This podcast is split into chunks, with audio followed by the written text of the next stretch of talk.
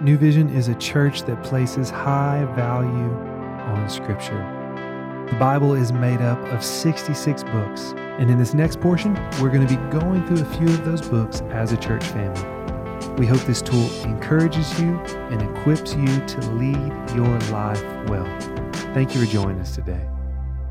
Hey everyone, Dr. Joseph here with you again for our podcast here on February 23rd, and we're going through Rooted in Wisdom, our walk through Proverbs. And so today I'm going to be in Proverbs 24.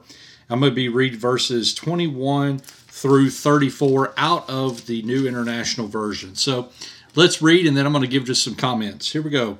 Fear the Lord and the King, my son, and do not join with the rebellious for those two will send sudden destruction upon them, and who knows what calamities they can bring. These also are sayings of the wise. To show partiality is, in judging is not good. Whoever says to the guilty, You are innocent, peoples will curse him, and nations denounce him. But it'll go well with those who convict the guilty, and rich blessing will come upon them. An honest answer is like a kiss on the lips. Finish your outdoor work and get your fields ready. After that, build your house. Do not testify against your neighbor without cause, or use your lips to deceive. Do not say, I'll do to him as he has done to me. I'll pay that man back for what he did. I went past the field of the sluggard, past the vineyard of the man who lacks judgment. Thorns had come up everywhere. The ground was covered with weeds, and the stone wall was in ruins. I applied my heart to what I observed and learned a lesson for what I saw. A little sleep, a little slumber, a little folding of the hands to rest, and poverty will come on you like a bandit, and scarcity like an armed man. Well, as we are going through Proverbs chapter 24, we're learning these lessons about how to interact with different kinds of people. The reality is, is that you're going to come across people in all kinds of areas of your life. You're going to come across good people that are going to be a blessing to you and you want to bless them. You're also going to come across evil people as well. You're going to be in some situations where your uh, maybe your integrity is going to be challenged, your character is going to be challenged. Uh, you're going to have a chance to uh, to interact with people maybe that uh, could be lazy or somebody that works. You know what? How are you going to interact and and deal with different people? And so when we kick off in verse 21, once again, we're always going back to this relationship, back to Proverbs 1 7. Uh, that's you know the beginning of wisdom is the knowledge is the fear of the Lord. And so whenever we see that in verse 21, we see the fear of the Lord, uh, fear the Lord and the King, and do not join with the rebellious.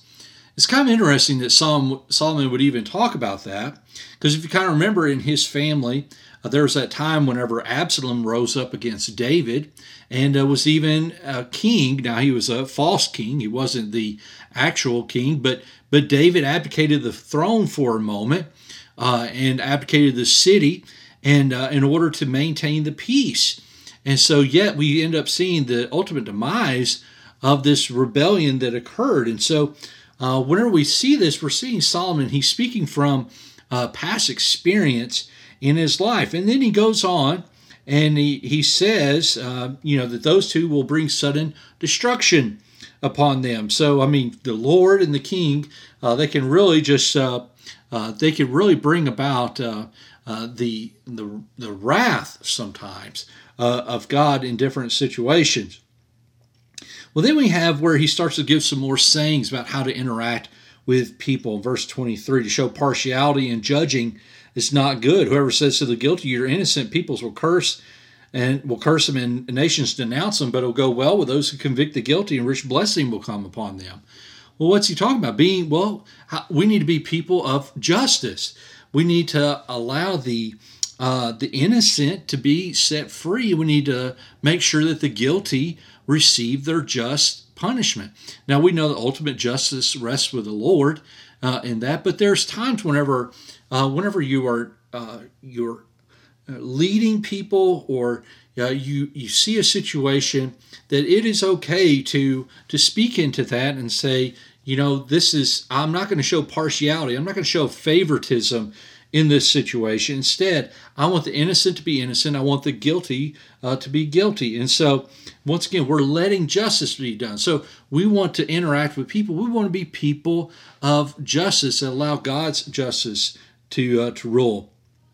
And then we have verse 26 and 27. We have these two interesting verses that, that come out. We have verse 26 an honest answer is like a kiss on the lips.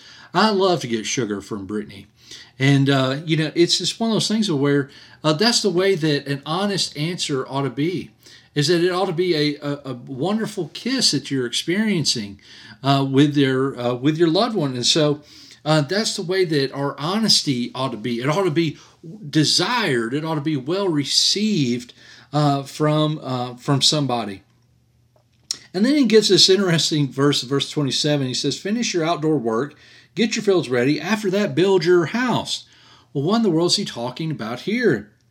Well, it the principle was one for a young Jewish man at this time that uh, what he would do is uh, before he would build his house, he would make sure that he had a way to provide for his family. And so he would do his outdoor work. He would make sure that his fields were ready. He would make sure that the harvest was going to be coming in. And, and then at that time, whenever he was ready to start his family, he could uh, build his house. And that was kind of the last thing that you would see uh, especially a, a young engaged man, what he would do is he would go away after being uh, promised, uh, being engaged to a girl. He would return home and he would build a house for her. In fact, we even see this. That's a picture of what Jesus is doing, is that he's going and preparing a place for us. And so he's going to come again as, uh, as the bridegroom, and we are his bride. And so, what's the principle for this? Well, one thing is don't put the cart before the horse, meaning that uh, there's a part of where you know we need to not step ahead of God. We need to make sure that we are being. Uh, that's a part of our integrity that we are doing. Is that we're we're living out this this principle of honesty, and honest answer, but but also that we are doing things the way that God designed for them to be. And so that's a part of what we're doing is that we're preparing things in the right way in our lives. And then he comes back to once again this interaction with people. And he says, verse 28, Do not testify against your neighbor without cause. Use your lips to deceive him. Do not say, I'll do to him as he has done to me. I'll pay that man back for what he did. Well, that's an interesting principle because we see that played out in the New Testament as well. You know, Paul would talk about in Romans chapter 12 do not overcome evil with evil, but overcome evil with good. And then we would see as well that he would say, Revenge uh, is mine, thus saith the Lord. And so ultimately, what he's saying here is how we're interacting with people. We're to be people of justice, we're not to be people of rebellion. Uh, we're to be people of honesty. And here we're not to deceive others to get our way, or we're not to take revenge on people to have our way. Instead, we need to let God's plan take action. We need to let God's plan come to fruition and not us be the ones that step ahead of it. And then he gives this final thing, which is this observation for us to see. And it's really this amazing picture of how even we are to interact with God's Word. Look what it says in verse 30. He says, I went past the field of a sluggard, past the vineyard of the man who lacks judgment. Thorns had come up everywhere. The ground was covered with weeds, and the stone wall was in ruins. So we have this picture that he's walking by, he sees his field, he knows the person that lives there, that they are a sluggard, they are lazy, they are doing things um, they are they're doing things not to prepare, not to be a part of uh, of wisdom. Instead, they're being a part of foolishness because they're letting weeds come up. They're letting all these thorns come up. All this stuff that's happening in this vineyard, and so it's not being fruitful by any kind of means. And then he says in verse 32, I applied my heart to what I observed and learned a lesson from what I saw. So here he is. He's he's seen this and he's ready to make this uh, interpretation. He's ready to make this uh, judgment based off of what he has understood from God's plan of wisdom. He's understood from God's word. And here's what he says, verse 33 A little sleep, a little slumber, a little folding of the hands to rest, and poverty will come on you like a bandit, and scarcity like an armed man. And he, he makes this final application. He says, Look, if you're going to be like the sluggard, then the reality is, is that poverty is going to come upon you. And, and the way that you're going to interact with people is that you're you're had every opportunity to do what you were supposed to do, and, and yet uh, poverty is going to come up onto you like a bandit, scarcity like an armed man. It's going to be like it robs you whenever you're not doing what the Lord has called you to do. So once again, that's even an interesting picture of how we're to study the Bible. We observe we look at what the Bible says, you know, explicitly what the Bible says. We we interpret it according to the context, according to everything, and then we apply it to our lives. And so he was able to apply what he saw into his life. And it all comes back again to this theme of how we're relating to people and how we can we can help this person help help those that are around us. And sometimes the lessons that we learn are from other people that have maybe gone before us and done things that we don't need to do.